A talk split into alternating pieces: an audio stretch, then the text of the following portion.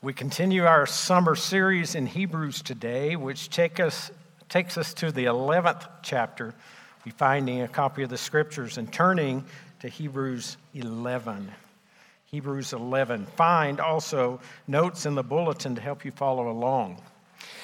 As I was visiting with uh, Corey this week, I told him I, I just had never understood how relevant Hebrews is to us. I had always enjoyed the book, but as we've as we've come to Hebrews and as we've studied it this summer, and as we've learned things about like Melchizedek and why he matters and why he was so important to those people in, in that early Hebrew church, it has awakened in me this love of Hebrews, and I hope it does for you too. We start today as we have every other Sunday in the series with the purpose of the book of Hebrews. So let's remember this. Remember that negatively, Hebrews was written to warn Christians about the danger of falling away. Positively, Hebrews was written to encourage Christians to persevere in the faith. And it's within these purposes today, within this calling to not fall away, but to to persevere. We find ourselves in Hebrews 11. All Christians are called to this. We're going to be today in what's called the Hall of Faith. The Hall of Faith. I confess to you, what we're given to you in Hebrews 11 is just this massive and rich smorgasbord. It's deep and it's great and it's, oh, it's so good. But we can only take a little slice today. We only have a small sampling of the menu. But as we, uh, as we study these, I hope it builds within you this hunger to go back to Hebrews 11, to study it, uh, to dig through the text. Uh, there are some astounding truths available for you. And we just can't get to it on one Sunday morning. We could spend a week per person. And we just don't have that kind of time. Now, Corey left off last week in chapter 10 with warnings to the Hebrews not to throw away their confidence in the gospel, but to continue steadfastly in the faith. Don't shrink back. Next week, we're going to talk about what this faith means as we run the race of life and what it, what's it going to do as it, the Hebrews flesh out this uh, faith in Christ. But today, he like just stops and he takes a breather and he looks to see what this life of faith is, how it plays out in the lives of God's people. Hebrews 11, the Hall of Faith. It's the Hall of Faith because it focuses on various Old Testament states, saints, and they're on display. Now we got to realize context. We got to know that. The author of Hebrews is talking to believers in Christ regenerate people who have believed the gospel, who believe Jesus to be the Messiah, who are disciples of, uh, of the Messiah. They place their trust in Him as Savior and Lord. This is critical to everything that we talk about today because genuine faith, saving faith, enduring faith has its origin with God Himself. It's not something that we come up with on our own. Do you remember the boy in the movie uh, Polar Express. Do you remember him with that bell? And he sat there with that bell that no one else could hear, and he just kept over and over, Oh, I believe. I believe. Oh, I believe. I believe. That's not saving faith. That's not biblical faith. That is nothing to do with what is talked about here today and what God's people believe. If that's your notion of faith, I beg you to revisit it. That's not saving faith. Make sure you don't believe that. Paul's word to the Ephesians in 2, chapter 2, verse 8. By grace you have been saved through faith, and that not of yourselves. It is the gift of God not by works, and no one should boast. Faith is God's gifts to his saints. The saving work of God is from start to finish his doing. He, he wakens us dead hearts to the reality of the gospel by his grace, and he gives us even the faith to believe and to be saved. Genuine faith, saving faith, is God's gift to his people. This is foundational to everything that we'll talk about today. I hope you leave here encouraged today, like the Hebrews, to examine your faith or maybe the lack thereof and to seek the Lord. as we look to what the author of Hebrews has to say to us in this important chapter. The big idea is very simple our relationship with God through Christ is a work of faith. Let's read the text. We're going to read all of chapter 11. Bear with me. Now, faith is the assurance of things hoped for, the conviction of things not seen. For by it people of old received their commendation. By faith, we understand that the universe was created by the Word of God, so that what is seen was not made out, out of things which are visible. By faith, Abel offered to God a more acceptable sacrifice than Cain, through which he was commended as righteous. God commended him by accepting his gifts. And through his faith, though he died, he still speaks. By faith, Enoch was taken up so that he should not see death, and he was not found because God had taken him. Now, before he was taken, he was commended as having pleased God. And without faith, it is impossible to please him. For whoever would draw near to God must believe that he exists, and he rewards those who seek him. By faith, Noah, being warned by God concerning events as yet unseen, in reverent fear constructed an ark for the saving of his household. By this he condemned the world, and he became an heir of the righteousness that comes by faith. By faith, Abraham obeyed when he was called out to go to a place that he was to receive as an inheritance, and he went out not knowing where he was going. By faith, he went to live in the land of promise, as in a foreign land, living in tents with Isaac and Jacob, heirs with him of the same promise. For he was looking forward to the city that has foundations, whose designer and builder is God. By faith, Sarah herself received power to conceive, even when she was past the age, since she considered him faithful who had promised. Therefore, from one man, and him as good as dead, were born descendants as many as the stars of heaven and as many as the innumerable grains of sand by the seashore. These all died in faith, not having received the things promised, but having seen them and greeted them from afar, and having acknowledged that they were strangers and exiles on the earth. For people who speak thus make it clear that they are seeking a homeland. If they had been thinking of a land from which they had gone out, they would have had the opportunity to return. But as it is, they desire a better country, that is, a heavenly one. Therefore, God is not ashamed to be called their God, for he has prepared for them a city. By faith, Abraham, when he was tested, offered up Isaac, and he who had received the promises was in the act of offering up his only son, of whom it was said, Through Isaac shall be your offspring named. And he considered that God was able to even raise him back from the dead, from which, figuratively speaking, he did receive him back. By faith, Isaac invoked future blessings on Jacob and Esau.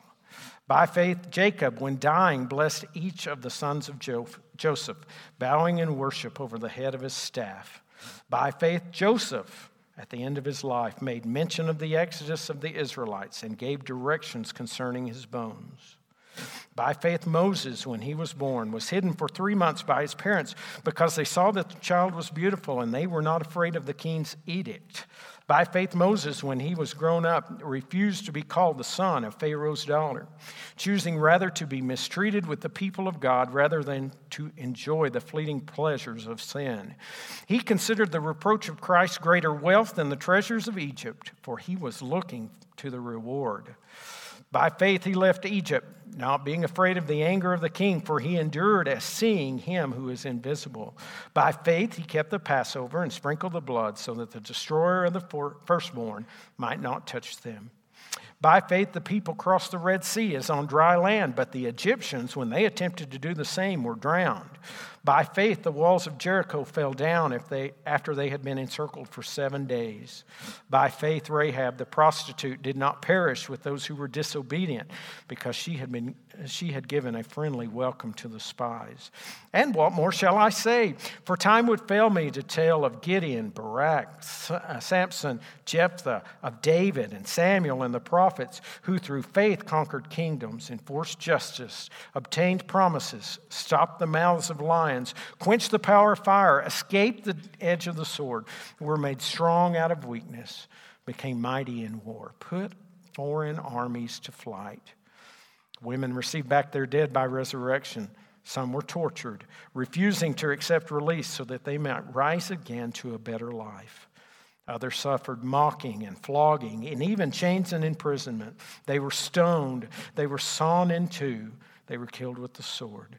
They went about in skins of sheep and goats, destitute, afflicted, mistreated, of whom the world was not worthy wandering about in deserts and mountains and in dens and the caves of the earth. And all these, though commended through their faith, did not receive what was promised, since God had provided something better for us, that apart from us, they should not be made perfect.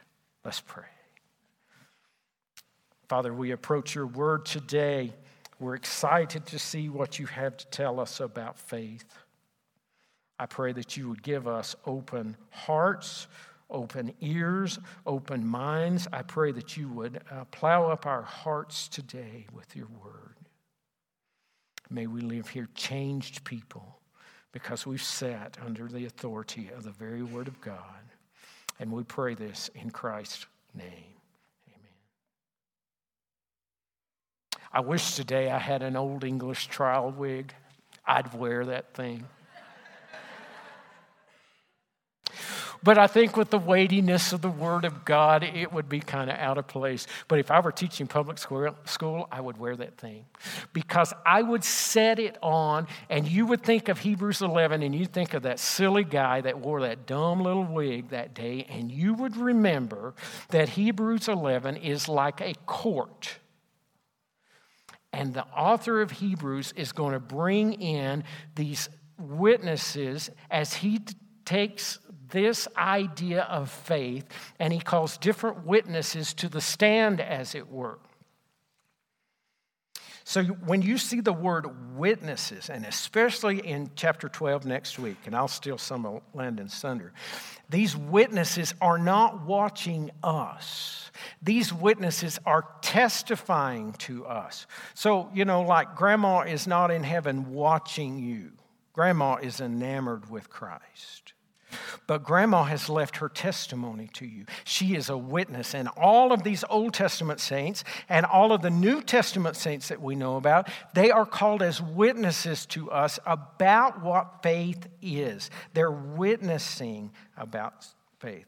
Let's jump right in. Let's start with what the author uh, defines faith as. He says it's the assurance of things hoped for, the conviction of things not seen. Now, if you have the King James Version, he knocked it out of the park because it's the substance of things hoped for, the evidence of things not seen. You remember that substance and evidence. Substance and evidence. So you've got to remember the premise that this faith uh, that we are given is a gift of God at regeneration. So, people of God, we see things differently than the unregenerate people, than the worldly people do. Uh, uh, verse 3 proves that. We understand that the world was created by the word, word of God, so that what is seen was not made out of things that are visible. Why do we understand that? Because we're people who've been awakened to the power of God's word. Look at Psalm 19. It says, The heavens declare the glory of God, and the sky proclaims his handiwork. Day to day it pours out speech, and night to night it reveals knowledge. So the people of God look at the star and the, and the mysteries of the universe, the substance, and they see God's handiwork, the evidence. People of faith see the world different, see the unregenerate unregenerate heart, the worldly scientist, he doesn't see the stars in the same way. He can't see the forest for the trees. He sees the stars and he wants to explain them all.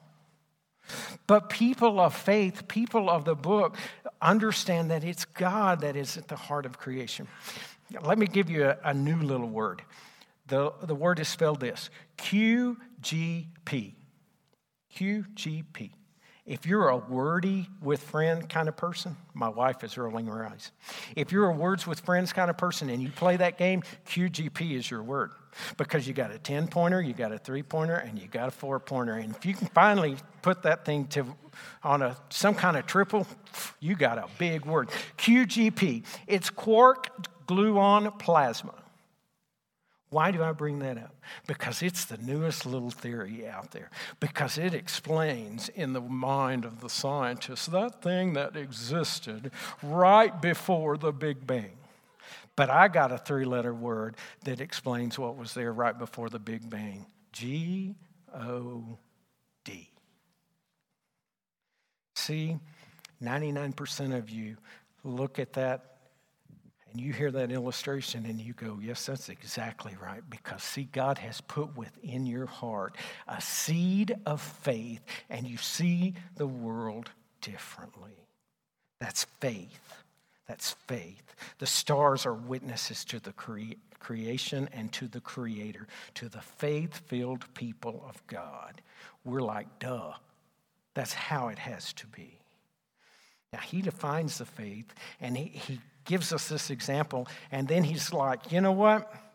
This faith is really hard to just talk about. It's really hard to see and to understand what it is, but it's very, very easy to display in the lives of God's people.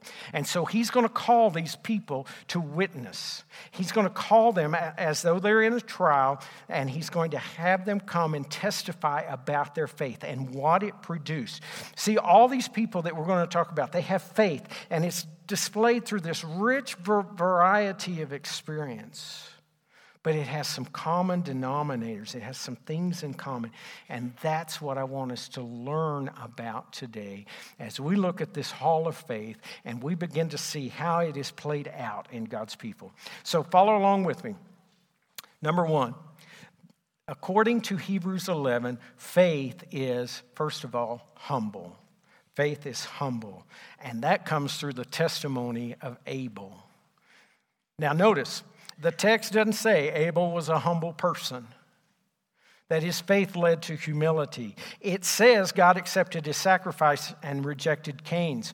We have to deduce the humility that uh, accompanied Abel's sacrifice. We deduce it this way we deduce it based upon Cain's reaction when God rejected it.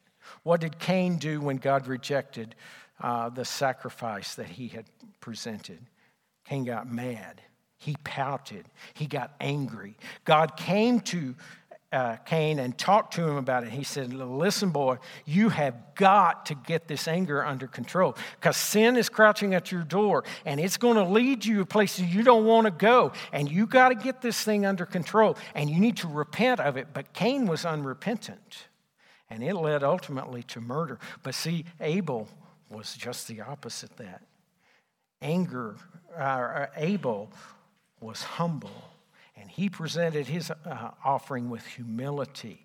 And because of it, his offering was accepted. And he was, as verse 4 says, made righteous. He was made righteous through his humility. He still speaks to us, even though dead, of the importance of faith being humble. Faith is humble. Number two, faith is growing. That's given to us in the life of Enoch faith is growing. From Genesis 5, apparently um, Enoch walked without God for the first 65 years of his life or so. And then he had Methuselah. And we don't know exactly why uh, his life changed so dramatically. There's all kinds of deals. You uh, study it. Go back and look. We don't have time to talk about it today, but later in his life, he walked with God. He did so in in an increasing measure until such time as the scripture says God took Enoch. He didn't die. God commended him as pleasing. And look at what Hebrews says in verse 6 about Enoch and what we will learn from his faith.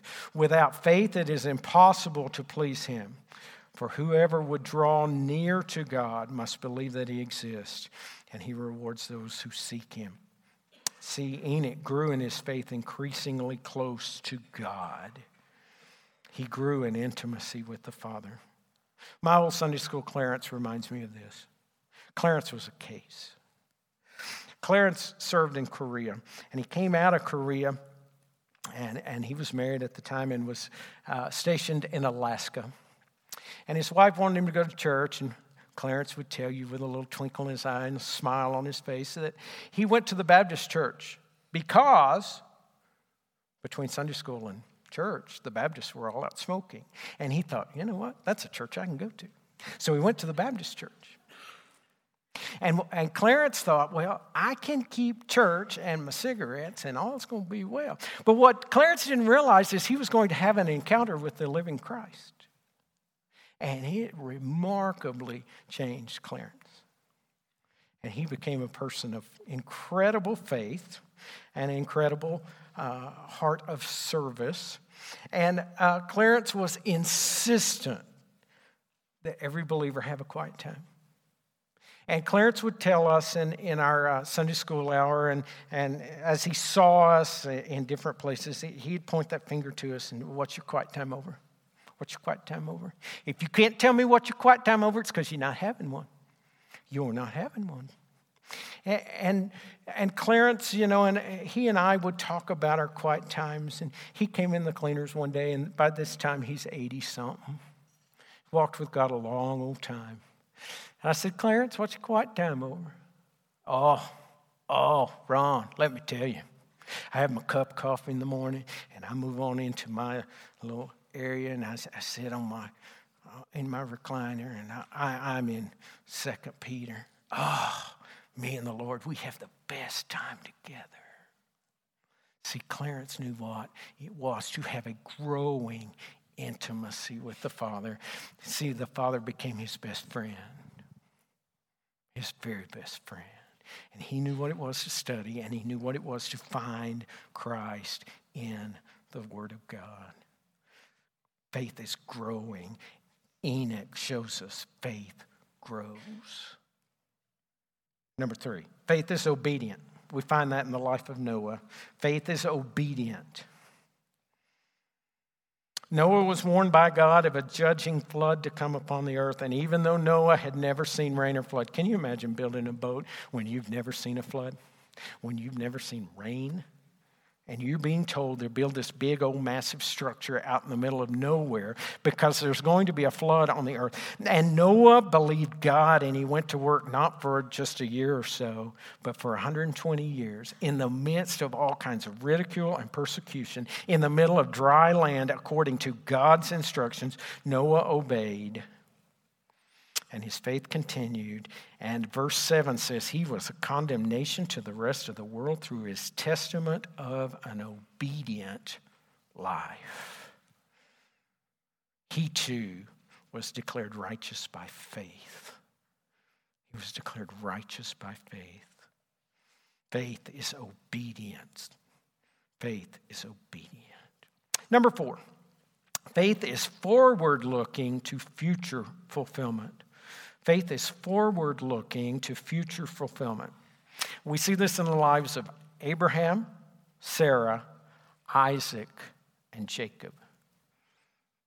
Put them all together for you.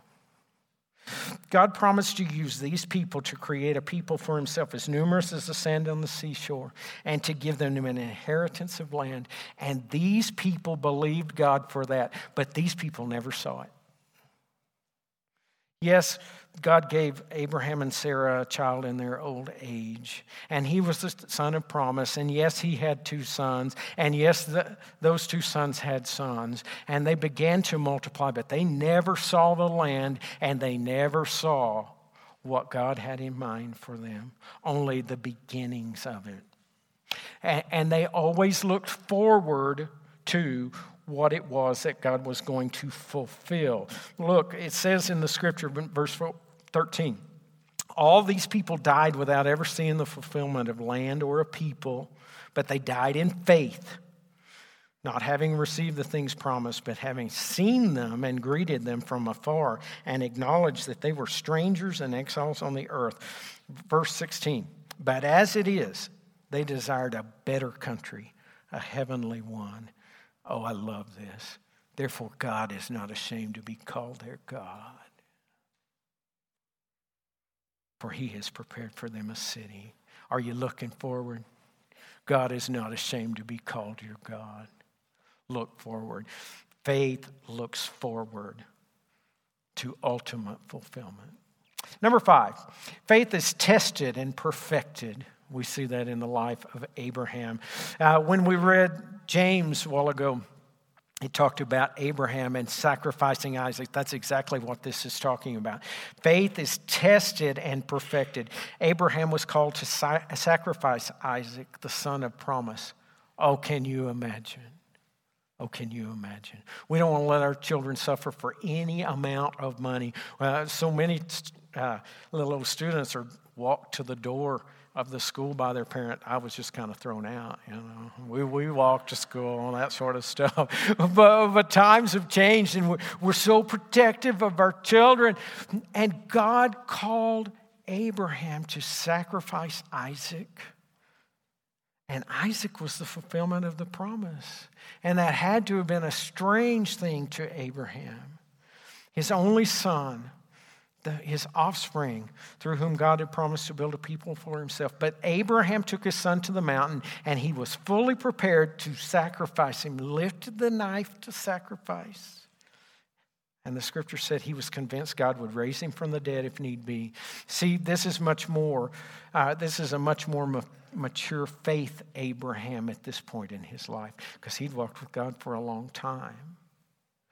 And God had grown his faith and he had tested his faith and he, he is perfecting his faith. He's completing his faith.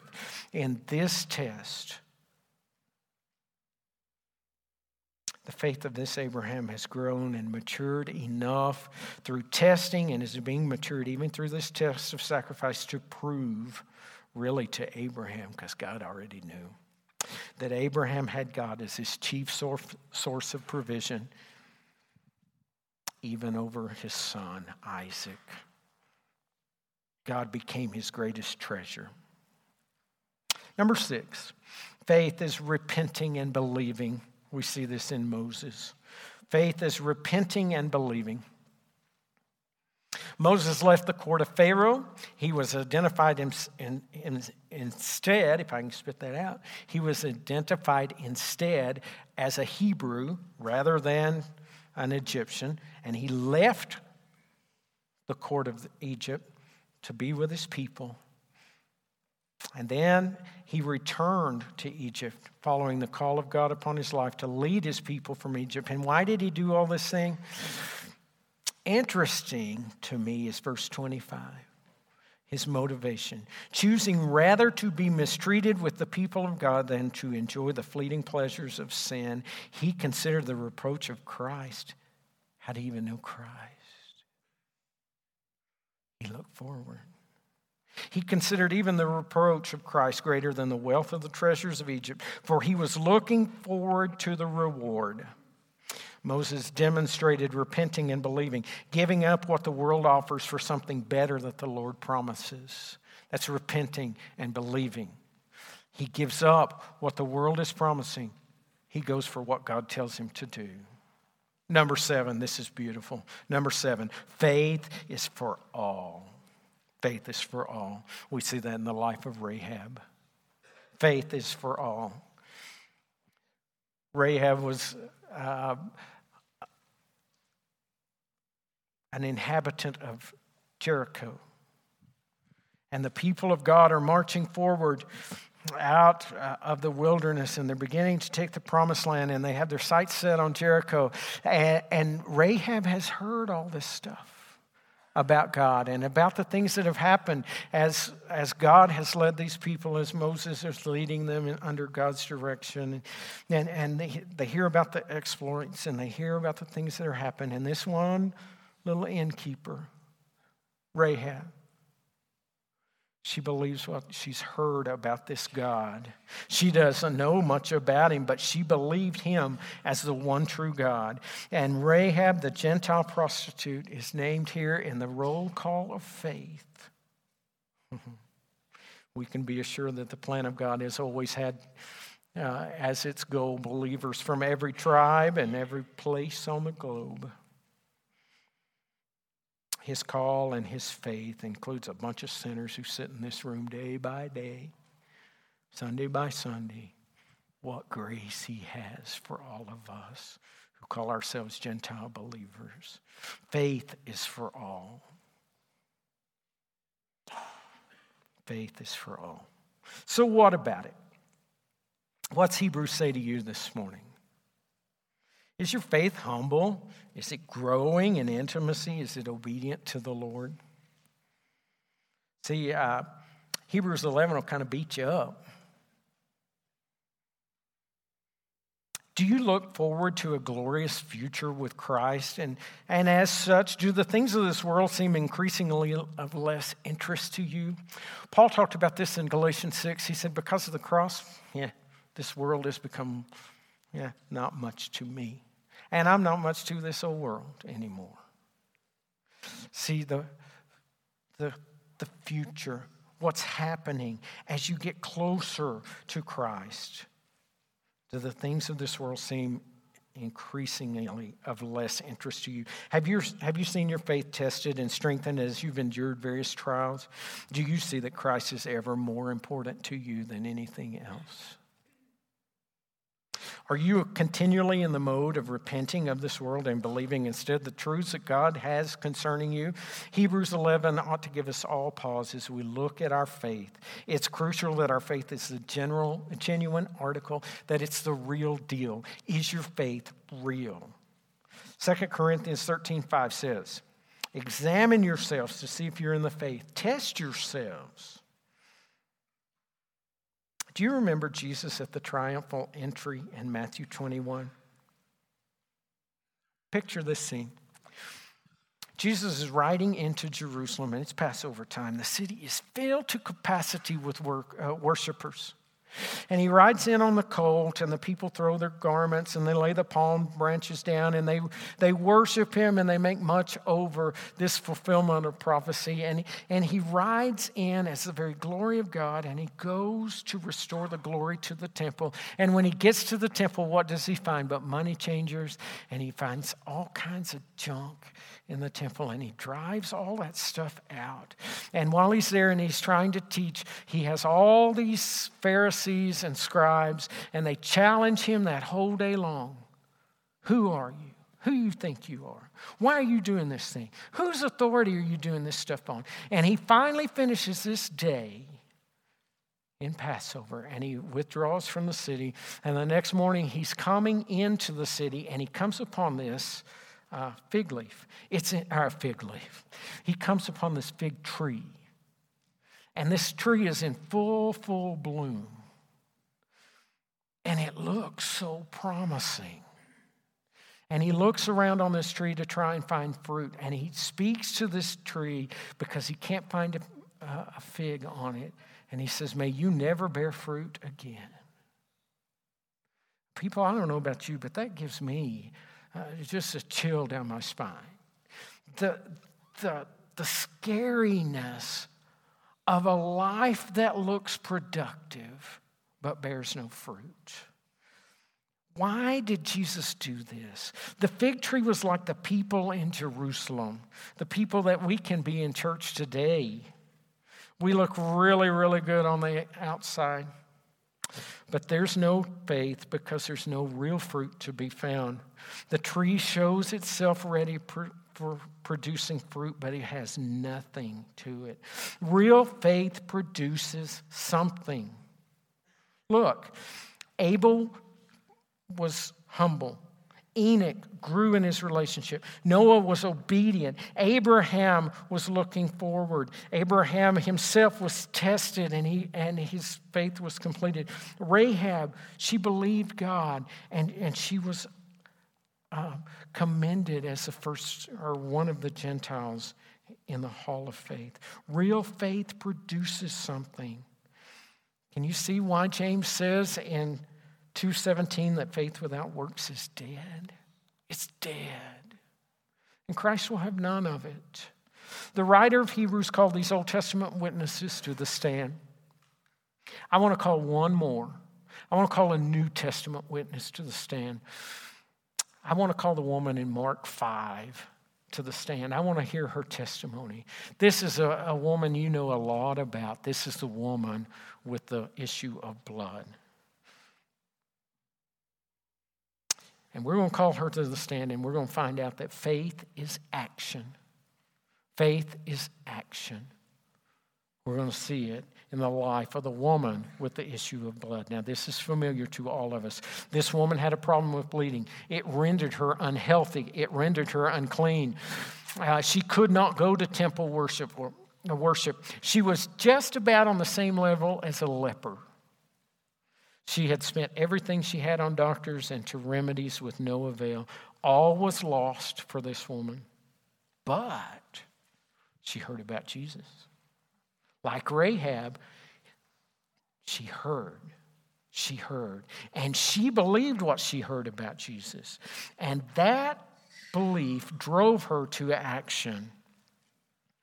She believed what she heard about Jesus, so she secretly snuck up behind him. Now, why would she do such a thing? Well, she can't go to him because if she touches him or, she, or he touches her, he becomes unclean. He would never have anything to do with him. So she's just going like, I'm going to do this in the back door sort of way. I'm just going to come up behind Jesus. And if I can just touch him, if I can just touch him, the scripture says she snuck up, she reached out, she touched Jesus and was healed. And what did Jesus do? The most curious thing. He called the whole show to a halt and he made her come out of hiding because he was so pleased. He was so pleased with her action. He called it faith. This woman exercised saving faith. How do I know that? Because when one of the most tender exchanges, Jesus looks at this woman and he calls her daughter. Hey, daughter, your faith has made you well physically and spiritually. This is a very intimate term only used this time by Christ. This woman gave up everything she had tried. Jesus was her only hope, and she reached out for him, and he not only healed her, he saved her. Have you done that? Have you ever done that? Have you ever come to the place where you see Jesus as your only hope and you reached out to him? Now, look, Rahab didn't, or uh, not Rahab, this woman didn't utter some kind of prayer. She didn't do some kind of, we sometimes get all caught up in the way in which we do it. Have you reached forth as, to Jesus as your only hope, giving up on everything that you've ever tried before? That's saving faith. That's saving faith. Yeah, it may have been a prayer, it may have been an action. Don't you see? She reached forth her hand in a desperate attempt to reach Jesus. If you've done so, the deposit of faith, saving faith, was made to your account. I want, I want, I didn't put this in your notes, but I want you to do this. I want you to write the word faith, F A I T H, down. We're going to make an acrostic. I generally don't like acrostics, and I wouldn't normally do this. You know, God's riches at Christ's expense, grace. It's not enough for grace. Well, this little acrostic really kind of is not enough for faith either, but in the context of what we discussed today, I think we can make it so. Faith, forsaking all, I trust Him. Forsaking all, I trust Him. I like that. Forsaking all, repenting. Forsaking all, repenting. I've given up on everything else. I give up. I can't do this thing. I can't save myself. I can't work enough. I can't do enough. I forsake it all. And then I trust him. I believe. I believe. I believe what he says. I believe what he says is enough. Forsaking what I, what I think, all that I've ever tried, I trust him. It's repenting. That's believing. That's faith. That's faith. That's saving faith.